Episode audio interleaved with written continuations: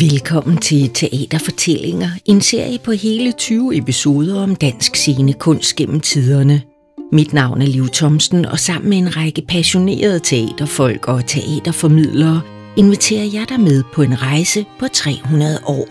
Fra teateret blev en selvstændig national kunstart for folket, og man begyndte at spille på dansk, til i dag, hvor tusindvis af teaterfolk dag ud og dag ind bruger alle deres vågne timer på at holde teateret i live. I denne episode handler det om det teater, der voksede ud af ruinerne efter 1. verdenskrig, og om avantgarde og eksperimenter i mellemkrigstiden. Vi byder indenfor og lader tæppet gå.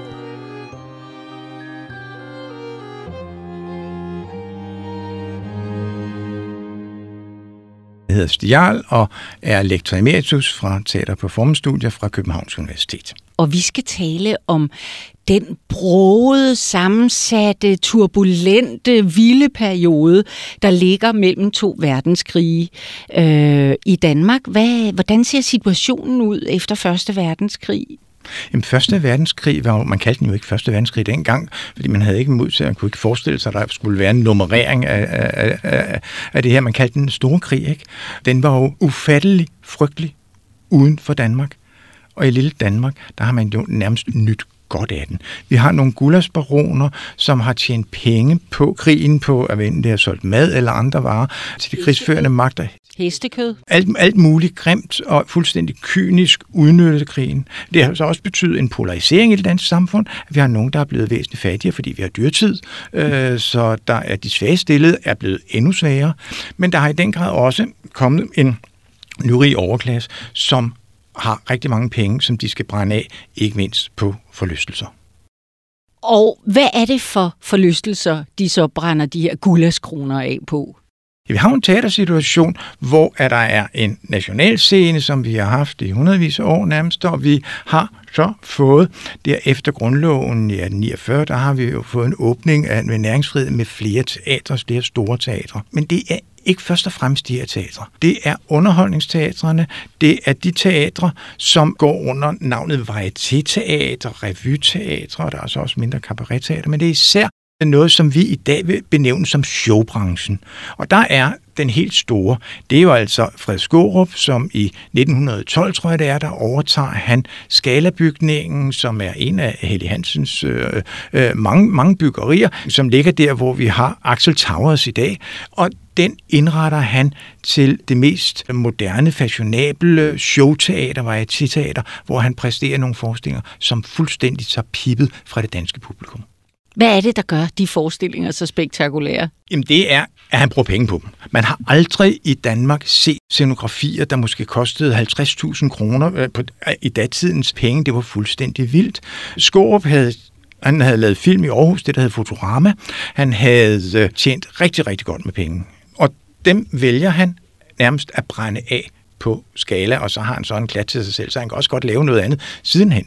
Men i Skala laver han forestillinger, hvor han, og det er helt uhørt i forhold til datidens scenekunst, han rejser ud i verden, han kigger på internationale pragtforestillinger og tilsvarende altså shows, og så køber han numre med dekorationer og kostymer, eller han laver kopier for lavet selv øh, til nogle forestillinger, hvor du altså har måske en automobil, eller du har et lokomotiv, eller den, altså den første forestilling, den hed Den Trådløse, der havde øh, et sådan en Zeppelin og luftskib, det havde været i Danmark noget tid for inden, og hvad gør Skorup?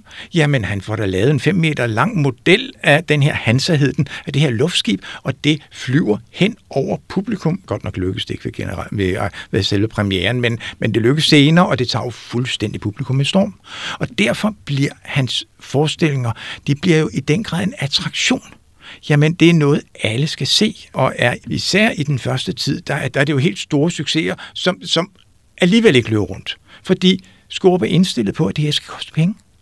Og han brænder den tid af, jeg tror han lukker i 27, så kommer han lige igen, igen øh, i 1930 med en forestilling, der hedder Punktum Finale. Øh, så er det også øh, gjort. Og i den tid, der brænder han altså 5 millioner kroner af.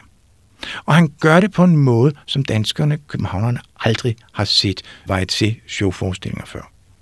Noget af det, der også er karakteristisk for Skårup, ud over de der automobiler og zeppeliner og den der moderne teknologi, han har med i sine øh, forestillinger, så har han jo også store stjerner. Folk, vi kender fra film. Og... Det er jo netop fra filmene, vi kender dem i dag. Ikke? Den skuespiller, som hvis billedet var i alle pigekamre, nemlig Arne Vel. Han er jo den mandlige stjerne hos Skårup. Og så henter han en pige, som ville til scenen rejser fra sit barndomshjem i København ud i provinsen, hvor hun turnerer, og hun laver operette og laver revy nede på, tror det Lolland Falster. Og Skårup finder hende og præsenterer hende for sin meddirektør, som siger, nej, hun er sgu da ikke særlig køn. Og Skårup siger, ja, og til gengæld kan hun heller ikke synge. Og det er lige vel som netop til gengæld kunne alt muligt andet, og som bliver også den helt store darling. Og hun hedder jo ikke Liva Vel på det tidspunkt, hun hedder Liva Olsen, men navnet antyder jo, at der sker noget mellem ligesom første stjernen, første elskeren, øh, om vi vil, på skala, og så øh, Liva der, der bliver ganske simpelt powerparet i dansk underholdningsbranche på det her tidspunkt. Og du siger, at Liva Vel er ikke særlig god til at synge, hun er ikke øh, videre yndig. Hvad pokker er det så, hun kan? Jamen, hun hun har jo et nærvær, for det første, og så grundlæggende, så ligner hun jo almindelige mennesker. Der er, altså et er, at man kan være betaget af de her stjerner, men de er så fuldstændig uopnåelige. Det var måske alligevel for en, en Arne Vil også, som så hammer godt ud. Liva Vil har noget helt specielt. Hun er rap i replikken, hun er også intelligent. Man kan godt mærke, at der virkelig er begævelse bag de der øjne. Hun har også en intensitet, og hun kan fange situationer. Så det her, det er, og så kan hun jo altså også godt synge, hvad vi, øh, hvad vi faktisk har oplevet på, både øh, på film og hvad der er bevaret af plader, men hun synger på sådan en helt speciel, meget personlig måde. Og det var noget, der ramte ind i et dansk publikum. Og jeg tror ikke, nogle gange kan vi jo eksportere stjerner til udlandet, men jeg tror ikke, vi ville have kunnet eksportere en Liva Vil. Liva Vil er i den grad en dansk stjerne. Hun ramte også ind i noget i øh, tidens store kulturradikale blæksprutte Paul Henningsen, ikke? Jo, og det er, det er nok på mange punkter personlige kontakter. Det her kulturradikale miljø, som Paul Henningsen PH han var i, jamen der har Skorup og hans kone Herta, og, og de folk, som han omgikkes med, de har selvfølgelig kendt det. Paul Henningsen var jo ret interessant, fordi han var jo en kritiker af Skorups store udstyrsrevyer. Paul Henningsen kritiserede dem for, at de var tomme, øh, ligesom tom, tom lavkage, de var fordummende øh, nærmest. Og Skårup lyttede, og hvorefter han så satte PH til at lave en revy på Nørrebro Teater, hvor at Skårup Yrt også havde penge involveret og, og var meddirektør. Og på den måde, så kommer Liva så til PH-drengene, som man som man kalder dem. Og det bliver jo til et samarbejde, der fortsætter øh, også, øh, hvor øh, PH kommer i kontakt med Per Knudsen og, og laver revyer på Riddersalen.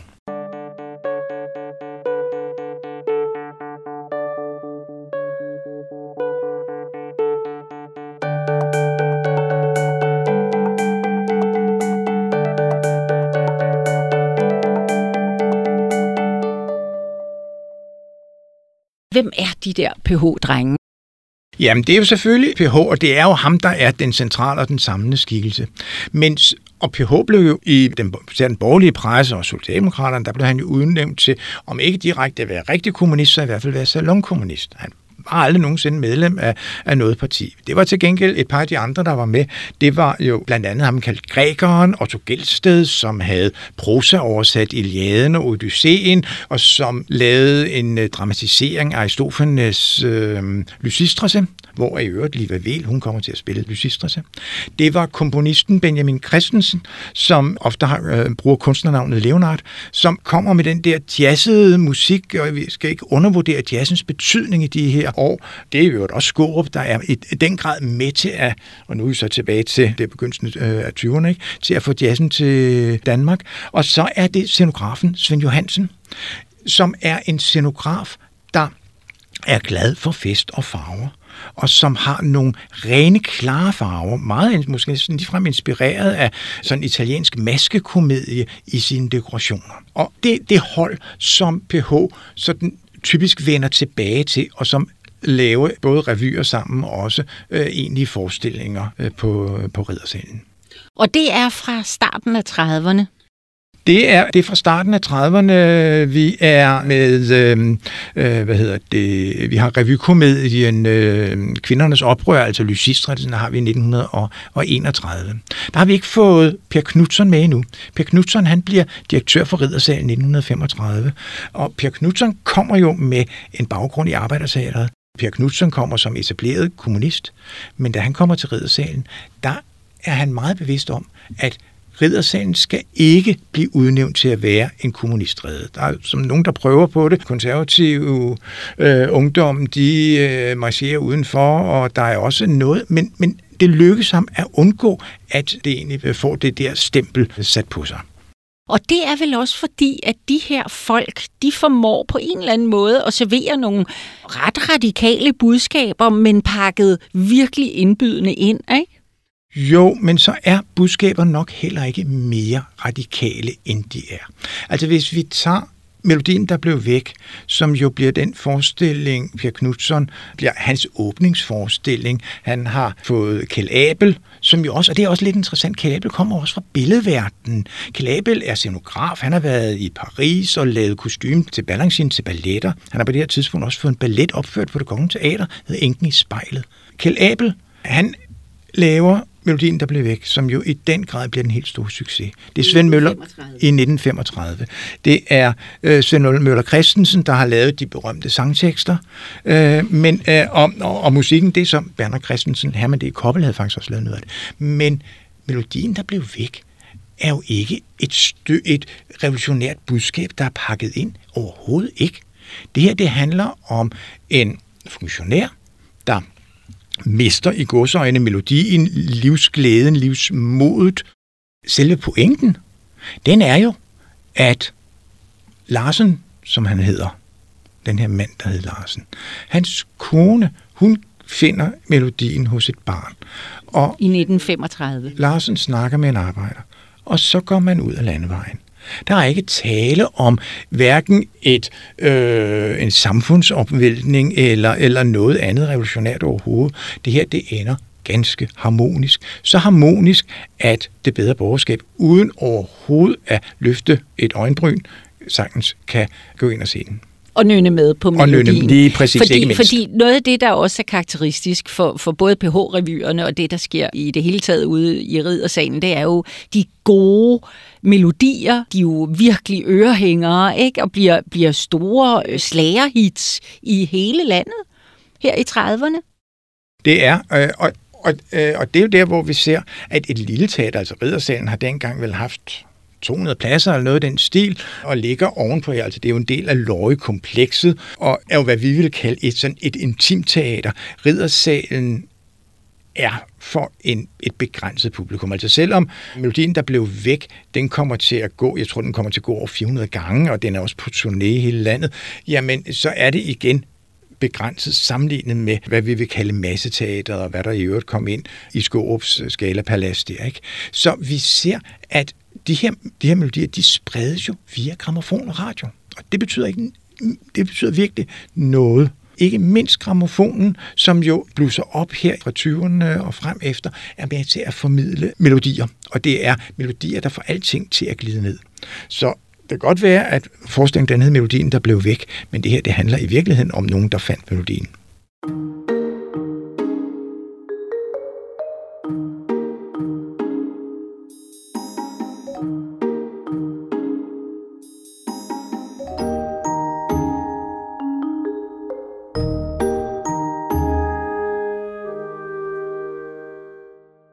Nu har du selv nævnt, at der er en del kommunister på riddersalen og omegn, og øh, det er jo en tid her i 30'erne, hvor nazisterne marcherer frem ret tæt på Danmark, og øh, hvor kulturkampen på en eller anden måde skærpes.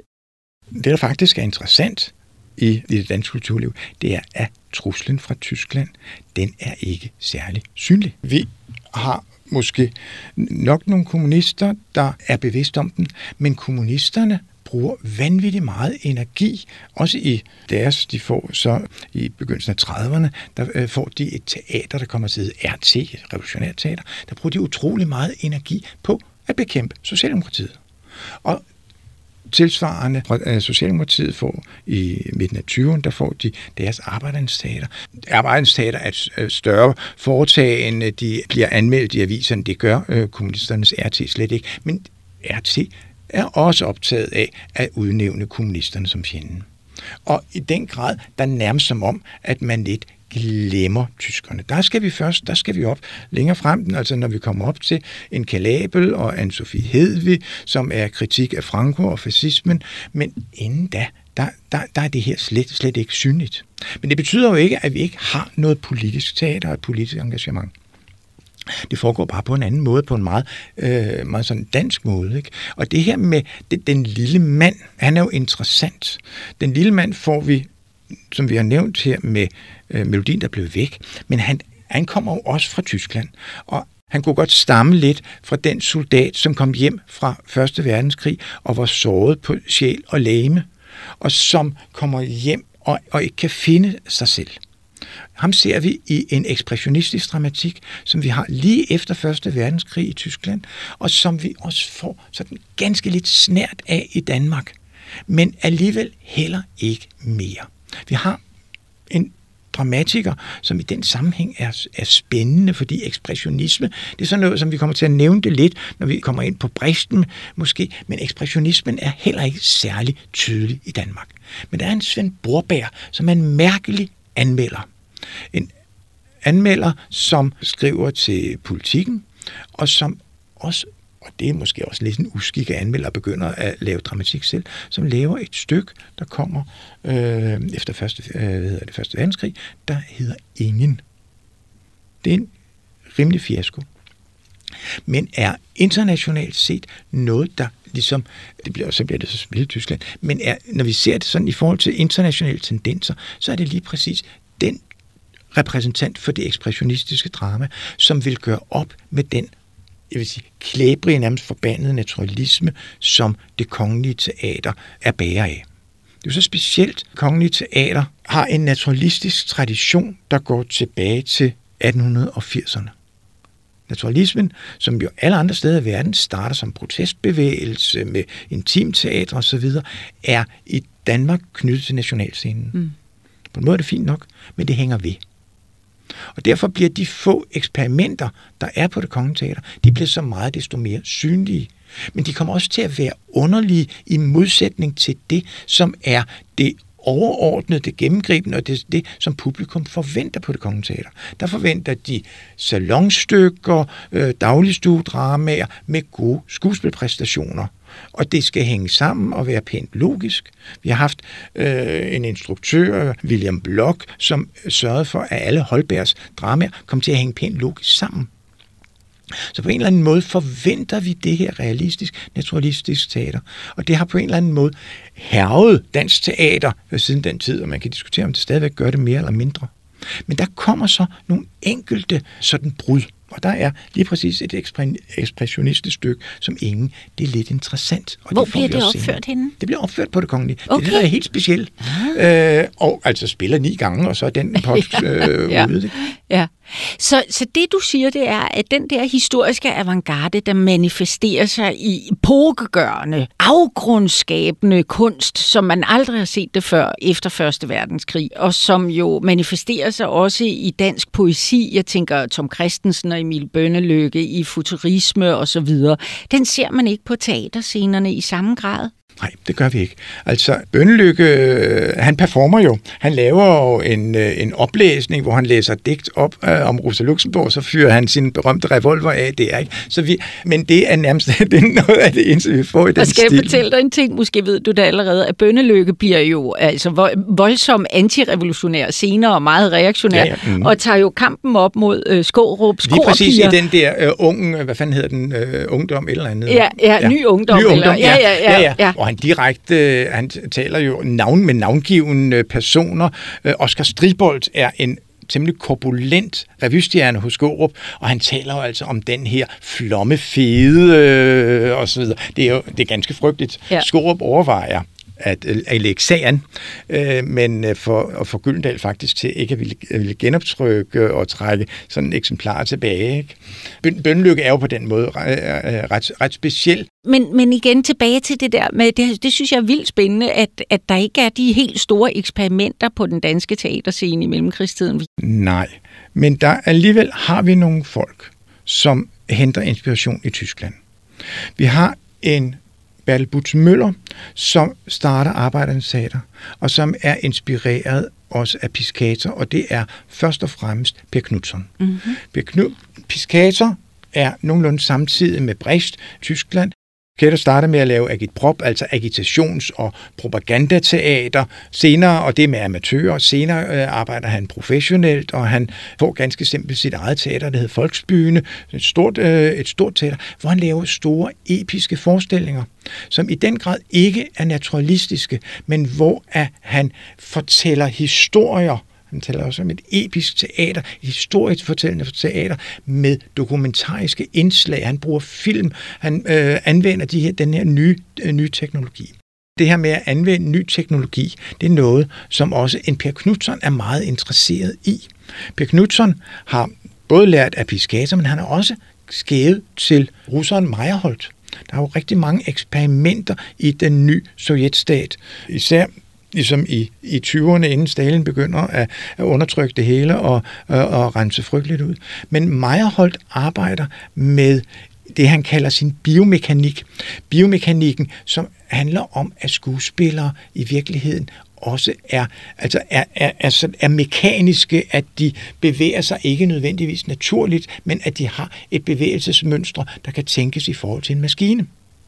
Og Knudsen laver en forestilling, hvor han direkte spiller på kombinationen af, at vi har nogle skuespillere, der spiller en realistisk spillestil, og hvor at vi har en række statister, som faktisk opfører sig som ligesom sådan maskinmennesker med mekaniske bevægelser.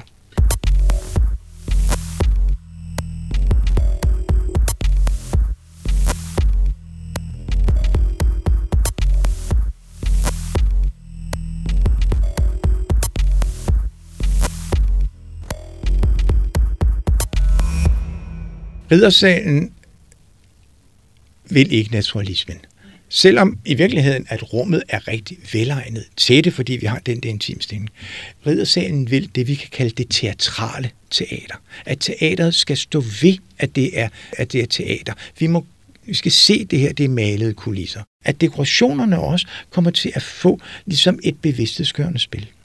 Det er faktisk noget, som Brist ville tage med under sin verfremdungsbegreb. Det her mærkelige og ofte misforståede begreb, Verfremdung er et tysk, eller er ikke et tysk ord, det er et ord, som Brecht han har opfundet. Det betyder ikke fremmedgørelse. Fremmedgørelse på tysk, det hedder Entfremdung. Nej, det betyder at gøre noget mærkeligt at vi forundres over det. Og når noget er mærkeligt, og når vi forundres over det, så bliver vi også bevidste måske om nogle sammenhæng og begynder at stille spørgsmål. Og det er det, Brist vil have os til. Og det ligger måske mere eller mindre uden egentlig, at det er, er Brist påvirket, det ligger i, hvad Per Knudsen er med til at gøre i sine iscenesættelser på Riddersalen. Er der publikum til det? Ja, det er det jo, for det er jo skægt. Mm. Altså, det er jo lige præcis det, der er det, ja, det interessante. Ja. At mange af øh, de her forestillinger, de er jo rigtig skæg. Og så er der nogen, hvor det går af helvede til. Og det er jo faktisk en af de forestillinger, Brist kommer med, nemlig rundhoveder og spidshoveder, som jeg tror, den kommer til at spille nu. Den bliver rakket ned af en enig anmelderskare, dog med undtagelse af det kommunistiske arbejderbladet. Og det er en, en forestilling, som, som prøver at se racisme i lyset af kapitalismen, og prøver ligesom at kæde de her to ting sammen med helt klare linjer til, til Nazi-Tyskland. Men der er ikke nogen, der kan lide det, hverken anmelder eller og publikum, de bliver væk. Jeg har på fornemmelsen, at mange af de her teaterfolk er meget interesseret i at øh, tale arbejdernes sag. Arbejder er, er et nyt centralt begreb i det hele taget i kulturen. Øh, vi er på et tidspunkt, hvor at næsten halvdelen af danskerne stemmer på Stavning og Socialdemokratiet i 1935 i hvert fald. Men lykkes det at få arbejderne i teateret? Jamen, der gøres jo faktisk nogle initiativer fra fagbevægelsen, fra Socialdemokratiets side, for at få arbejderne i teateret. Allerede i, i slutningen af 1800-tallet, der har man lavet det første arbejdernes teater, hvor øh, uh, Stavning, Stavning har ved Gud skrevet et stykke, der hedder Livets Løgne. Den store arbejdertrubadur, som også ryger uh, i Folketinget, A.C. Øh, Meyer, han uh, har lavet et stykke, der hedder Arbejderskin. Og typisk handler de her stykker, det handler om den stakkels arbejder pige, som kommer i uføre med en rigmand, og øh, måske ovenkøbet bliver gravid og bliver forladt, og hvad sker der så? Det lyder som en film. Jamen, det kunne det også sagtens være, og det er også sådan lidt næsten folkekomedieagtigt, og øh, ikke sjældent så ender det i skøn harmoni, og det ender i hvert fald ikke revolutionært med, at der er nogen, der vil, vil overtage produktionsmidler eller lignende. Det her arbejderteater, det første arbejderteater, det lukker med Folkets Hus, da det går konkurs der i 1905. Men i 1925, der får man det genoplevet. Det er Bertel Butze Møller, som den her, øh, som faktisk er, har mange øh, sådan ekspressionistiske idéer, men han går ind og får lavet selvom han nok hører til den rigtig venstreorienterede, øh, mere venstreorienterede Socialdemokratiet del af spektret, så får han, bliver han leder af Arbejdernes Teater, der jo er styret sådan af en partitop, og stadigvæk ikke er fuldstændig fri til at gøre, hvad de vil. Men de spiller, spiller faktisk livets løgne, og spiller også en række forestillinger, som først og fremmest har til formål af at blive set af arbejdere. Det vil sige, at ideen er, at vi skal have en arbejderkultur. Vi skal bibringe arbejderen noget kultur, der er relevant for arbejderklassen. Den tilgang til teateret fra Socialdemokratiets side, den ændrer sig, da man i 30'erne får et nyt partiprogram, der i virkeligheden handler om, at nu skal vi slet ikke interessere så meget for den rene arbejderkultur. I virkeligheden er det slet ikke så skidt med den der borgerlige enhedskultur.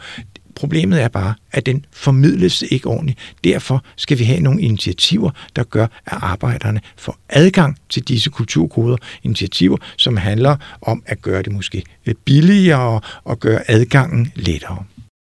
Det synes jeg minder lidt om øh, de tanker, der også gør sig gældende i starten af 60'erne. Og det er lige præcis, hvad der, hvad der er tale om her. At der og får, den samme mand i virkeligheden, der står bag. Der har vi en, øh, en, en Julius Bumholdt som kulturminister, og det er for så vidt samme Bumholdt, som i begyndelsen af 30'erne er meget optaget af, at vi skal have øh, virkelig en ægte arbejderkultur, og som i slutningen af 30'erne har drejet fuldstændig øh, om, og nu er egentlig tilhænger af den borgerlige kultur, så længe den bliver formidlet ordentligt. Så det ender i virkeligheden med, at man gerne vil have arbejderne ind på det kongelige teater og se naturalistiske dagligstuedramaer. Og så tror jeg da også, at der er kommet nogen i riddersalen, altså, og, og, og har set den. Altså, det er alligevel de der 400 gange, øh, øh, Larsen, det, det giver noget. Men, øh, men nej, generelt går arbejderen øh, ikke i teateret.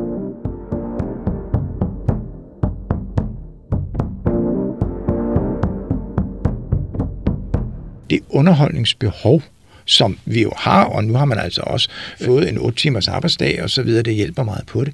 Det underholdningsbehov, det dækkes med den filmindustri, som begynder at vokse frem. Fra øh, slutningen af 20'erne begynder vi oven købet at have, have talefilm, men det er helt klart, og det er rigtig tydeligt også i forhold til teaterens indtægter, at filmen er en meget, meget alvorlig konkurrent.